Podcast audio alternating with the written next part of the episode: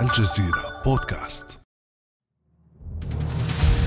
مشهدان في ليلتين بينهما خمس سنوات يختزلان الحكاية. في ليلة السابع من أكتوبر عام 2016 كان المقر المركزي لحزب العدالة والتنمية بالعاصمة المغربية الرباط يضج بالحركة.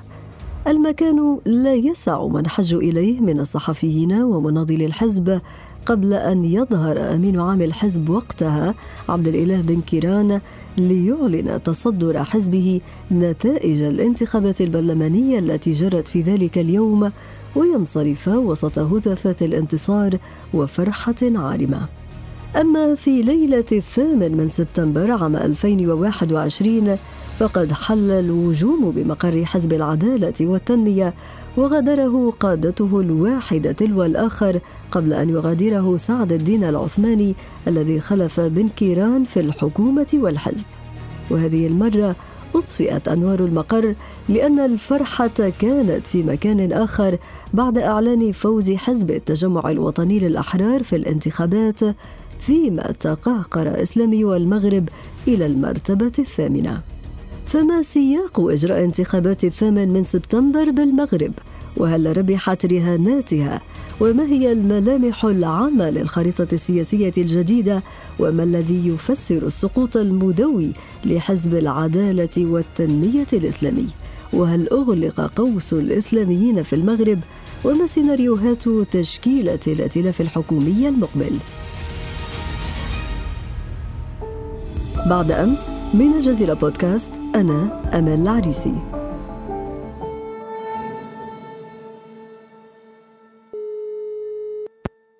وينضم إلينا من الرباط الدكتور محمد مصباح رئيس المعهد المغربي لتحليل السياسات والباحث المشارك في معهد تشاتم هاوس في لندن.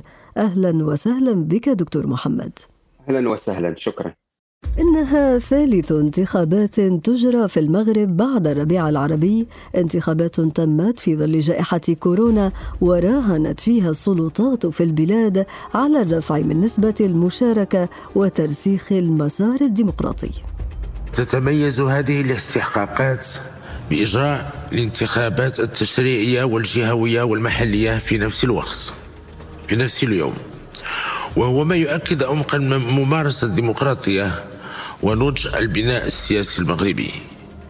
شابي العزيز إن الانتخابات ليست غاية في حد ذاتها وإنما هي وسيلة لإقامة مؤسسات ذات مصداقية. تخدم مصالح المواطنين وتدافع عن قضايا الوطن. لأننا نؤمن بأن الدولة تكون قوية بمؤسساتها وبوحدة وتلاحم مكوناتها الوطنية. وهذا هو سلاحنا للدفاع عن البلاد في وقت الشدة والأزمات والتهديدات. كان هذا العاهل المغربي محمد السادس متحدثا في العشرين من شهر أغسطس الماضي عن بعض رهانات انتخابات الثامن من سبتمبر. بداية دكتور محمد قبل الحديث عن ظروف إجراء هذه الانتخابات وقراءة نتائجها لو نوضح السياق الذي جرت فيه هذه الانتخابات. هذه الانتخابات جزء من الروتين السياسي في المغرب يعني أنه كل خمس أو ست سنوات يتم تنظيم انتخابات محلية أو أو برلمانية. هذه المرة لأول مرة تم جمعها في يوم واحد. وجاءت هذه الانتخابات في سياق آه، سياسي خاص واقتصادي كذلك لا سيما أن الملك آه، قبل سنتين أعلن فشل النموذج التنموي الذي اعتمده المغرب خلال العقود الماضية وقام باقتراح لجنة تقوم بصياغة نموذج تنموي جديد. هذا يدل على أن الوضع الاقتصادي في المغرب كما هو عليه الحال لم يكن يمشي في اتجاه صحيح وهناك يعني رغبة من طرف الدولة في آه، تغيير الاتجاه هذا من جهة. ومن جهة أخرى آه، المغرب آه، منذ عقود وهو ينظم الانتخابات ويسعى إلى تنظيمها في وقتها بغض النظر عن مضمونها وبغض النظر عن جودة هذه الانتخابات. ولكن في آه، نهاية المطاف بالرغم من ظروف الجائحة. هذه السنة تم تنظيم الانتخابات في وقتها وفي ظروف يمكن أن نقول بشكل عام أنها كانت جيدة. ويبدو أيضا دكتور محمد أن الهاجس الأكبر للدولة في المغرب من هذه الانتخابات هو نسبة المشاركة فيها وضمان ترسيخ إجراء الانتخابات في مواعيدها الدورية كما قلت رغم جائحة كورونا. فهل يمكن أن نقول أن هذا الرهان ربح وما هي مكاسبه؟ آه، تنظيم الانتخابات في وقتها بالرغم من الظروف التي آه، يعيشها المغرب هذا في حد ذاته كان مكسبا من جهة لكن المفاجئ هو أن نسبة المشاركة في هذه الانتخابات كانت مرتفعة مقارنة أو مشابهة إلى حد ما مع النتائج السابقة. يعني الانتخابات التشريعية السابقة كانت نسبة المشاركة 43% آه، المحلية كانت 53% هذه المرة نسبة المشاركة في كل هذه الانتخابات كانت 50% وهي نسبة مقبولة. الذي تطور أيضا هو عدد المشاركين لأنه تم تسجيل حوالي 3 مليون ناخب جديد. آه، ومن ضمنه فئة كبيرة من الشباب أيضا شاركت في هذه الانتخابات. ولهذه الاعتبارات يمكن القول بأنه إلى حد ما آه، نسبة المشاركة كانت مقبولة. في ظل هذه الظروف التي آه، تمر منها البلاد وبرأيك دكتور محمد ما الذي يفسر هذا الإقبال؟ هذا سؤال في الحقيقة آه، مهم لأن آه، لحدود الساعة هذه النتائج كانت مفاجئة يعني نسبة المشاركة لأن التوقعات كانت تقول بأن نسبة المشاركة ستكون متدنية لا أعتقد التفسير الذي لديه هو أن تنظيم الانتخابات كلها التشريعيه والمحلية والجهوية في يوم واحد ساهم في الرفع من هذه آه، النسبة لأن رهانات الانتخابات المحلية ترتبط بالشأن اليومي وعادة في المغرب الانتخابات المحلية آه، يعني البلدية والجهوية تنال اهتمام ونسب مشاركه أكبر من التشريعية وهذا يمكن يفسر إلى حد ما يعني آه، سبب إقبال الناس على على التصويت.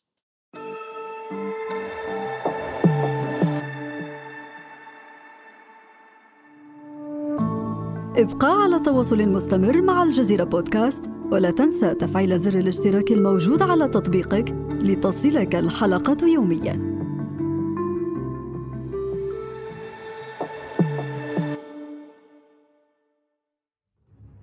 وهذا يقودنا دكتور محمد إلى الانتقال لقراءة نتائج هذه الانتخابات التي كانت فيها نسب الإقبال والمشاركة في التصويت غير متوقعة. وبالفعل في ليلة الثامن من سبتمبر أعلنت النتائج التي شكلت وفق مراقبين نكسة لحزب العدالة والتنمية الذي قاد الحكومة لولايتين بعد أن حل في المرتبة الثامنة. فإن الأمانة العامة تعتبر أن النتائج المعلنة نتائج غير مفهومة وغير منطقية ولا تعكس حقيقة الخريطة السياسية ببلادنا ولا تعكس أيضا موقع الحزب ومكانته في المشهد السياسي وحصيلته في تدبير الشأن العام المحلي والحكومي. والتجاوب الواسع للمواطنين مع الحزب خلال الحملة الانتخابية. إن الأمانة العامة تتحمل كامل مسؤوليتها السياسية عن تدبيرها لهذه المرحلة ويقرر أعضاؤها وفي مقدمتهم الأخ الأمين العام تقديم استقالتهم من الأمانة العامة. كان هذا سليمان العمراني نائب الأمين العام لحزب العدالة والتنمية لحظة إعلان استقالة قيادة الحزب بعد إعلان نتائج الانتخابات.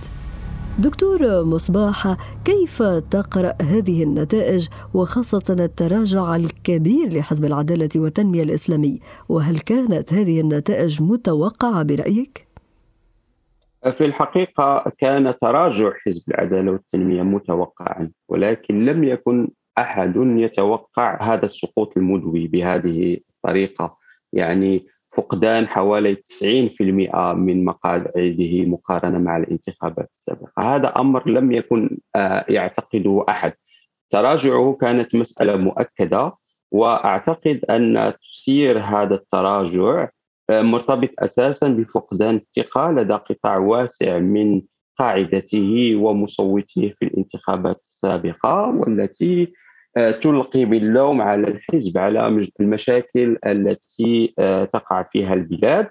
آه، وأعتقد أن هناك نوعين من من فقدان الثقة، فقدان الثقة لدى قاعدته المتدينة لا سيما فيما يخص توقيع الحزب اتفاق التطبيع مع إسرائيل وتقنين القنب الهندي وكذلك حتى بالنسبة للفئات الغير متدينة أو لنقول آه، الطبقة الحضارية المتعلمة التي كانت تشكل قاعدته الانتخابية في السابق والتي تضررت بمجموعة من القرارات الحكومية لا سيما على مستوى إصلاح نظام التقاعد وغيرها من القرارات التي أحست هذه الفئات بأن الحزب تنكر لها عندما وصل إلى الحكومة. آه، أعتقد هذه التفسيرات مقنعة لحد ما لتفسير هذا التراجع. هذه الأسباب التي ذكرتها دكتور محمد تدفعنا لطرح مفارقة مثيرة أفرزتها نتائج هذه الانتخابات وهي أن حزب العدالة والتنمية الحزب الوحيد الذي تراجع من بين باقي أحزاب الائتلاف الحكومي أما بقية أحزاب الائتلاف فقد ارتفع عدد مقاعدها حتى أن حزب التجمع الوطني الأحرار الذي تصدر هذه الانتخابات ضاعف عدد مقاعده البرلمانية ثلاث مرات ما بين 2016 و 2021 رغم أنه كان الحزب الثاني في الحكومة وبالتالي السؤال المطروح هنا إذا كان هذا التصويت تصويت عقابي وفق وصف الكثير من المتابعين والمراقبين لشأن المغربي على الحكومة فلماذا عاقب الناخبون العدالة والتنمية وحده؟ فعلا هذه مفارقة ظهرت في هذه الانتخابات وظهر أن حزب العدالة والتنمية كان هو الوحيد الذي تلقى صفعة. أعتقد أن تفسير هذا العقاب مرتبط أساسا بكون حزب العدالة والتنمية هو الذي كان في الواجهة والحزب الذي قدم وعودا منذ 2011 بأنه سيحارب الفساد سيحارب الاستبداد سيقوم بإصلاحات سياسية واقتصاديه هامة. تحسن جودة الحياة وتحسن حياة المواطنين. آه، وبالتالي كان تلقى النصيب الأكبر من الجزاء يعني بشكل المكافأة في 2011 و2016 حين صوت عليه الناخبون. وكذلك هو التي هو الذي تلقى العقاب الأكبر آه هذه السنة لأن المواطنين بالمقابل حسوا بالخذلان. وهذا ليس جديدا ظهر قبل سنتين أو ثلاث سنوات هذا التغير في آه، ذهنية أو آه، مزاج الناخبين. السبب لماذا لم تتاثر الأحزاب الأخرى؟ مرتبط ربما بأماكنتها الانتخابية.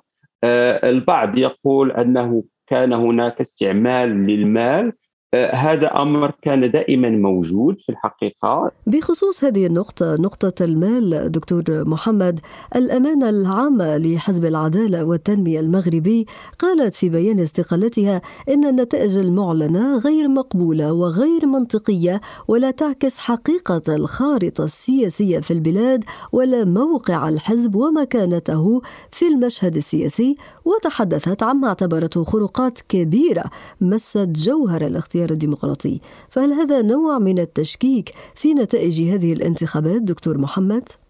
آه، هو هذا النوع من الاحتجاجات آه، دائما تقوم به الأحزاب السياسية بما فيها الحزب العداله لما كان يقود الحكومة في الولايتين السابقتين.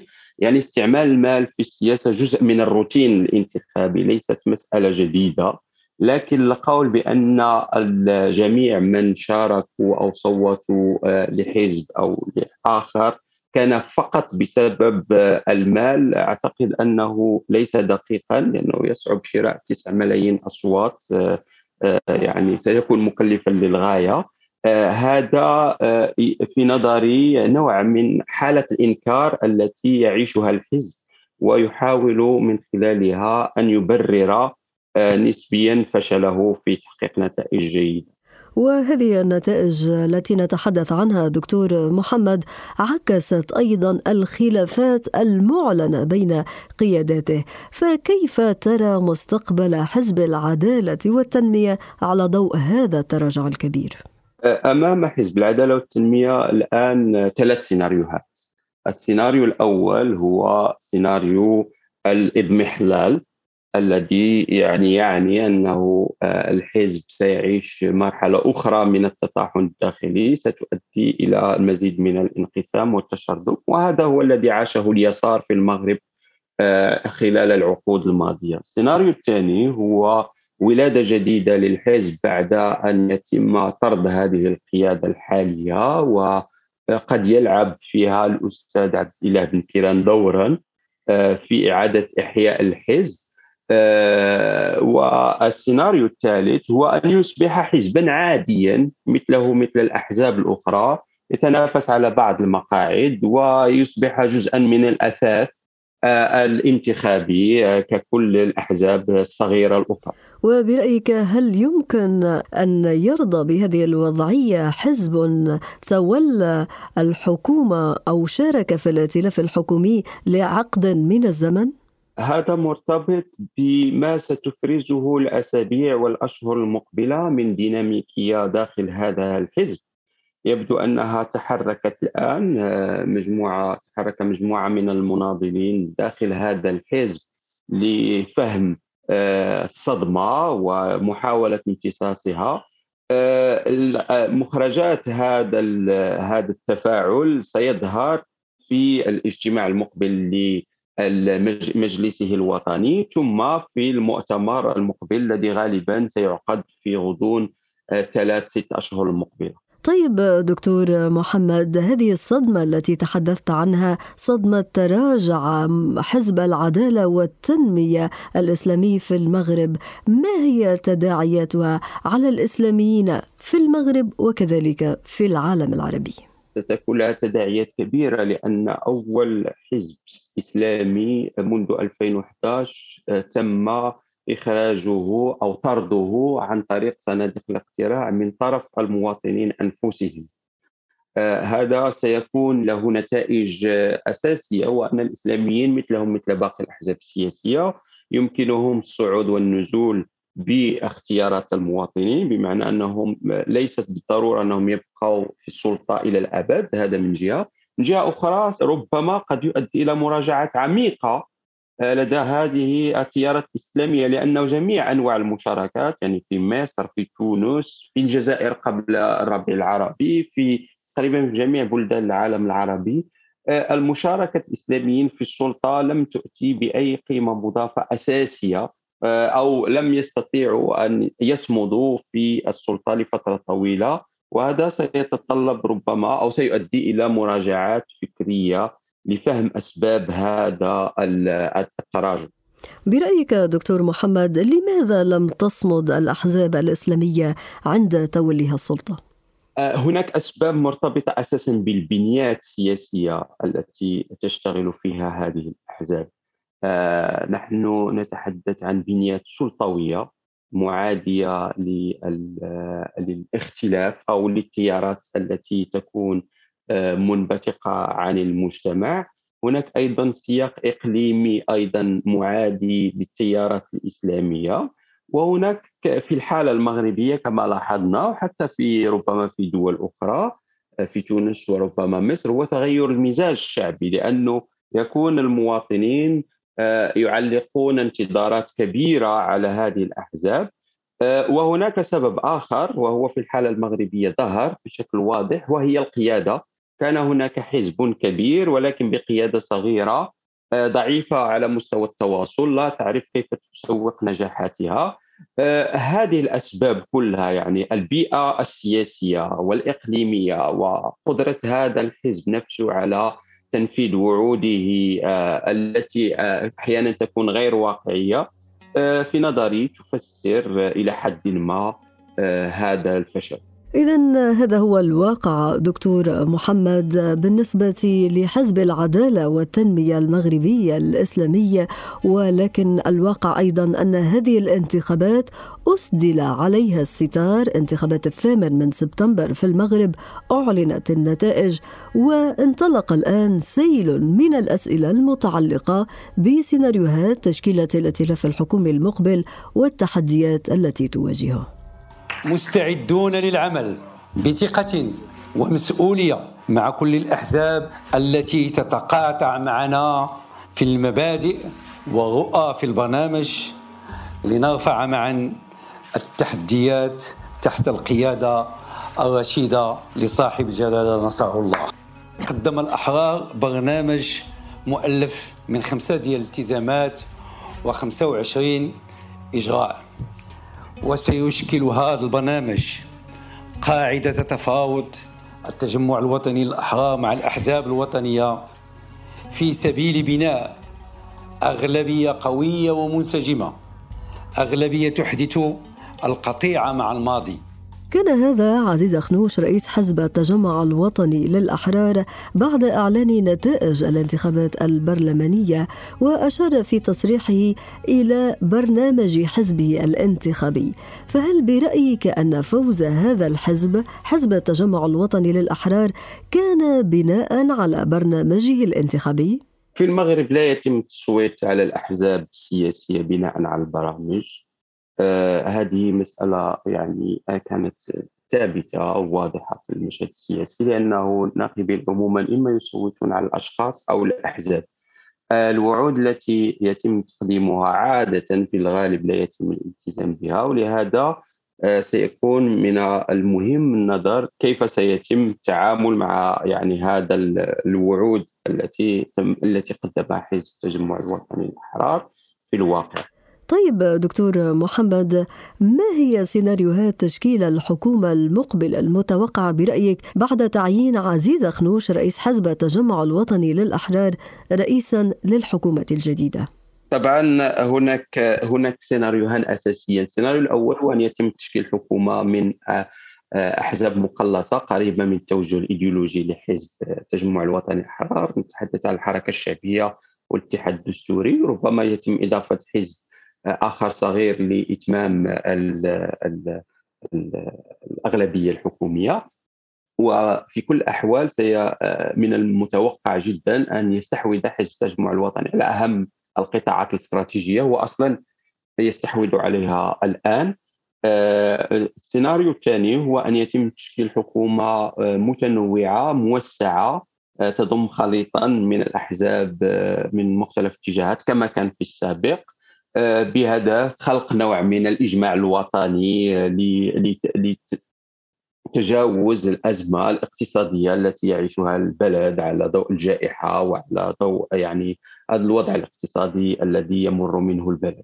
في كل الأحوال أعتقد أن حزب التجمع الوطني الاحرار اثناء تفاوضه سيحاول الحفاظ على أهم القطاعات الأساسية قطاع الصناعة ووزارة المالية والفلاحة وغيرها.